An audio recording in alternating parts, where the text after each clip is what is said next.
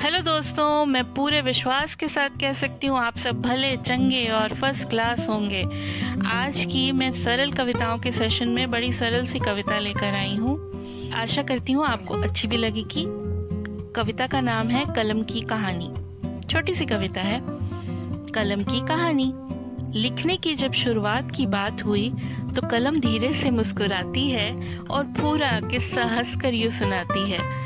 जब कलम स्याही को साथ लेकर चलती है तो कागज़ के सीने पर शब्दों की एक तस्वीर उभरती है।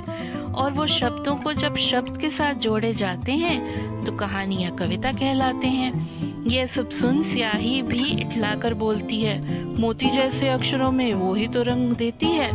स्याही को इटलाता देख शब्द भी विनम्रता से बोल पड़ते हैं। कलम को मुस्कुराता देख वो भी मुस्कुरा देते हैं। फिर धीरे से बोलते हैं, आप दोनों का शुक्रिया जो मुझे आपसे ये रूप आकार मिला।